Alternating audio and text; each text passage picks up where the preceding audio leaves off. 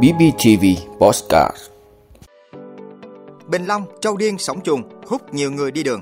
Dịch sốt xuất huyết trên địa bàn huyện Lộc Ninh có chiều hướng gia tăng. Tăng cường công tác phòng chống dịch bệnh do mũi truyền vì hiện tượng El Nino. Bộ Quốc phòng chống lợi dụng xâm hình trốn nghĩa vụ quân sự. Sóc phản vệ nặng sau khi ăn châu chấu rang. Nhiệt độ tuần vừa qua đã phá kỷ lục của ít nhất 100.000 năm. Đó là những thông tin sẽ có trong 5 phút tối nay, ngày 15 tháng 7 của Bosscat BBTV. Mời quý vị cùng theo dõi.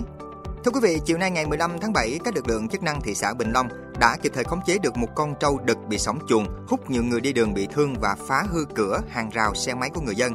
Theo thông tin ban đầu, khoảng 10 giờ sáng cùng ngày, một con trâu đực của một chủ lò mổ tại xã Tân Lợi, huyện Hớn Quản, tỉnh Bình Phước bị nhốt chờ mổ thịt, bỗng dưng sóng chuồng, tháo chạy ra ngoài đường về thị xã Bình Long. Trên đường chạy, con trâu này đã hút làm 5 người đi đường bị thương nhẹ và hư hàng rào, cửa, xe máy của một số hộ dân trên địa bàn thị xã.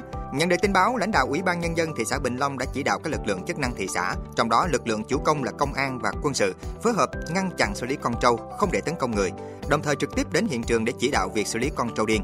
Đến khoảng 14 giờ chiều nay, lực lượng chức năng thị xã đã khống chế được con trâu và trao trả cho chủ trâu. Có mặt tại hiện trường, Phó Bí thư thị ủy, Chủ tịch Ủy ban nhân dân thị xã Hoàng Thị Hồng Vân đề nghị các ngành chức năng thị xã phối hợp với chủ trâu tiến hành thăm hỏi động viên những người bị thương, đồng thời thống kê các tài sản hư hại của người dân để có biện pháp hỗ trợ kịp thời.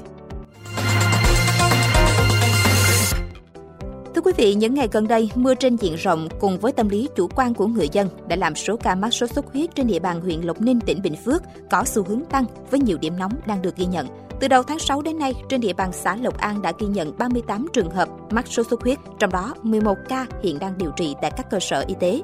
Điều đáng lo ngại là địa phương đã nhiều lần tuyên truyền và ra quân diệt lăng quăng bọ gậy, triển khai phun khử khuẩn. Song phần đông các hộ gia đình vẫn còn tâm lý lơ là chủ quan với dịch bệnh. Sốt xuất huyết là dịch bệnh nguy hiểm, có thể dẫn đến nguy cơ tử vong nhưng đến nay vẫn chưa có thuốc điều trị đặc hiệu. Vì vậy, việc thay đổi hành vi sinh hoạt, tăng cường vệ sinh phát quang bụi rậm, ngủ mùng, không tích nước gắn với thường xuyên diệt lăng quăng bọ gậy từ phía người dân được xem là giải pháp hữu hiệu, góp phần chung tay cùng với ngành y tế đẩy lùi sốt xuất huyết. Hơn lúc nào hết, người dân cần tích cực thay đổi hành vi sinh hoạt, chủ động trong việc áp dụng các biện pháp phòng chống dịch để chung tay cùng với ngành y tế đẩy lùi dịch bệnh, giảm thiểu những hậu quả đáng tiếc do sốt xuất huyết gây ra. Thưa quý vị, Bộ Y tế cũng vừa có công văn gửi Ủy ban Nhân dân các tỉnh, thành phố trực thuộc Trung ương về việc phòng chống dịch bệnh do mũi truyền. Theo Tổ chức Y tế Thế giới nhận định, trong năm 2023 và 2024, hiện tượng El Nino có thể làm gia tăng sự lây truyền bệnh sốt xuất huyết và các loại arbovirus khác như Zika, chikungunya, viêm não Nhật Bản. Hiện tượng biến đổi khí hậu cũng thúc đẩy mũi sinh sản và gia tăng các bệnh truyền nhiễm do mũi truyền. Việt Nam là nước nhiệt đới với khí hậu nóng ẩm và nằm trong khu vực lưu hành cao các bệnh do mũi truyền.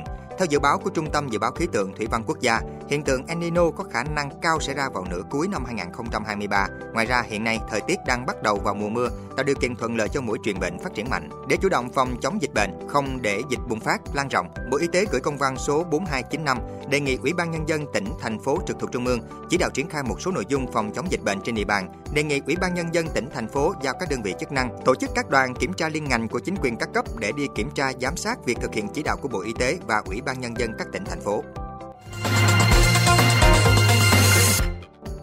Thưa quý vị, Bộ Quốc phòng vừa trả lời kiến nghị cử tri tỉnh Hà Tĩnh liên quan đề nghị quy định chi tiết cấm xăm hình với các thanh niên trong tuổi tham gia nghĩa vụ quân sự. Bộ Quốc phòng nêu rõ quy định về hình xăm, chữ xăm khi xét duyệt tiêu chuẩn tuyển chọn, gọi công dân nhập ngũ và phục vụ trong quân đội, được quy định tại thông tư liên tịch của Bộ Quốc phòng và Bộ Công an. Cụ thể, không tuyển chọn và phục vụ trong quân đội những trường hợp sau trên cơ thể có hình xăm, chữ xăm, có nội dung chống đối chế độ, chia rẽ dân tộc, mang tính kinh dị, kỳ quái, kích động tình dục, bạo lực. Hình xăm, chữ xăm gây phản cảm ở vị trí lộ diện như mặt, đầu, cổ, từ 1 phần 2 cánh tay trên trở xuống, từ 1 phần 3 dưới đùi trở xuống.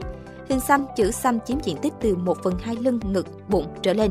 Như vậy, theo Bộ Quốc phòng, những quy định về hình xăm chữ xăm trên cơ thể là một trong những nội dung thuộc tiêu chuẩn về chính trị, đạo đức trong công tác tuyển chọn công dân nhập ngũ. Hàng năm, Bộ Quốc phòng đều có hướng dẫn cụ thể. Nếu để những công dân có hình xăm chữ xăm nêu trên nhập ngũ vào quân đội sẽ gây phản cảm, ảnh hưởng đến hình ảnh, lễ tiết, tác phong của người quân nhân cách mạng. Theo Bộ Quốc phòng, đối với thanh niên có hình xăm chữ xăm không thuộc các quy định nêu trên hoặc có thể tẩy xóa, không ảnh hưởng đến lễ tiết tác phong của quân nhân, việc thực hiện nền nếp chính quy, xây dựng môi trường văn hóa trong quân đội vẫn được xem xét tuyển chọn và phục vụ. hiện tại không có quy định của pháp luật về cấm người dân xăm hình, xăm chữ trên cơ thể, các loại hình xăm đối với thanh niên trong độ tuổi tham gia nghĩa vụ quân sự khi chưa thực hiện khám nghĩa vụ quân sự.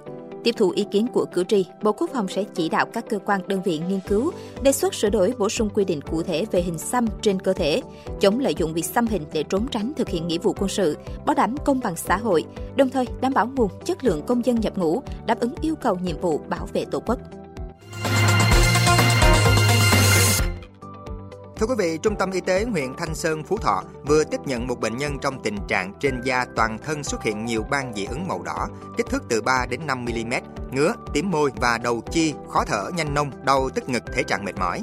Bệnh nhân được chẩn đoán sốc phản vệ do ăn châu chấu. Các bác sĩ đã ngay lập tức tiến hành cấp cứu cho người bệnh và xử trí theo phác đồ xử trí phản vệ. Sau cấp cứu, người bệnh tỉnh táo, mạch, huyết áp ổn định, dự kiến có thể ra viện trong vài ngày tới. Bác sĩ Mai Giang Nam, trưởng khoa cấp cứu hồi sức tích cực chống độc cho biết, sốc phản vệ có thể gặp mọi lứa tuổi, mọi trường hợp và không chỉ do dùng thuốc, có thể do ăn thức ăn lạ như tôm, cua, ghẹ, côn trùng, côn trùng đốt, tiếp xúc chất lạ. Sốc phản vệ sẽ ra bất cứ lúc nào nếu không được cấp cứu kịp thời dễ dẫn đến tử vong. Triệu chứng thường gặp là mệt mỏi, hoa mắt, chóng mặt, khó thở, tức ngực, mạch nhanh, huyết áp tụt, vật vã, kích thích, có thể có tiếng thở rít, rối loạn ý thức, hôn mê, thậm chí tử vong. Để hạn chế thấp nhất tình trạng dị ứng hay sốc phản vệ xảy ra, người dân nên hạn chế ăn và loại bỏ thói quen ăn châu chấu, nhất là người có cơ địa dị ứng. Chỉ ăn một lượng nhỏ như bệnh nhân trên cũng dẫn đến sốc phản vệ.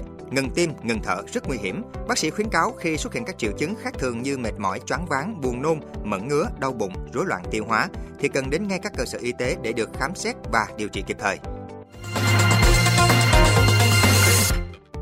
Thưa quý vị, thứ năm tuần qua, nhiệt độ trung bình hàng ngày trên toàn cầu đã tăng lên 17,23 độ C.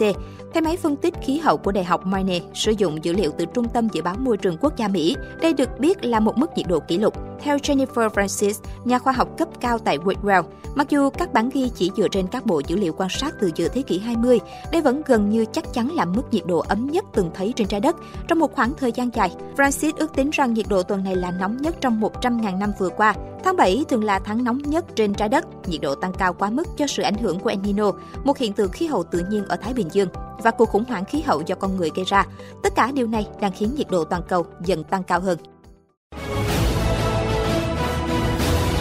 Cảm ơn quý vị đã luôn ủng hộ các chương trình của Đài Phát thanh truyền hình và báo Bình Phước. Nếu có nhu cầu đăng thông tin quảng cáo ra vặt, quý khách hàng vui lòng liên hệ phòng dịch vụ quảng cáo phát hành số điện thoại 02713 887065.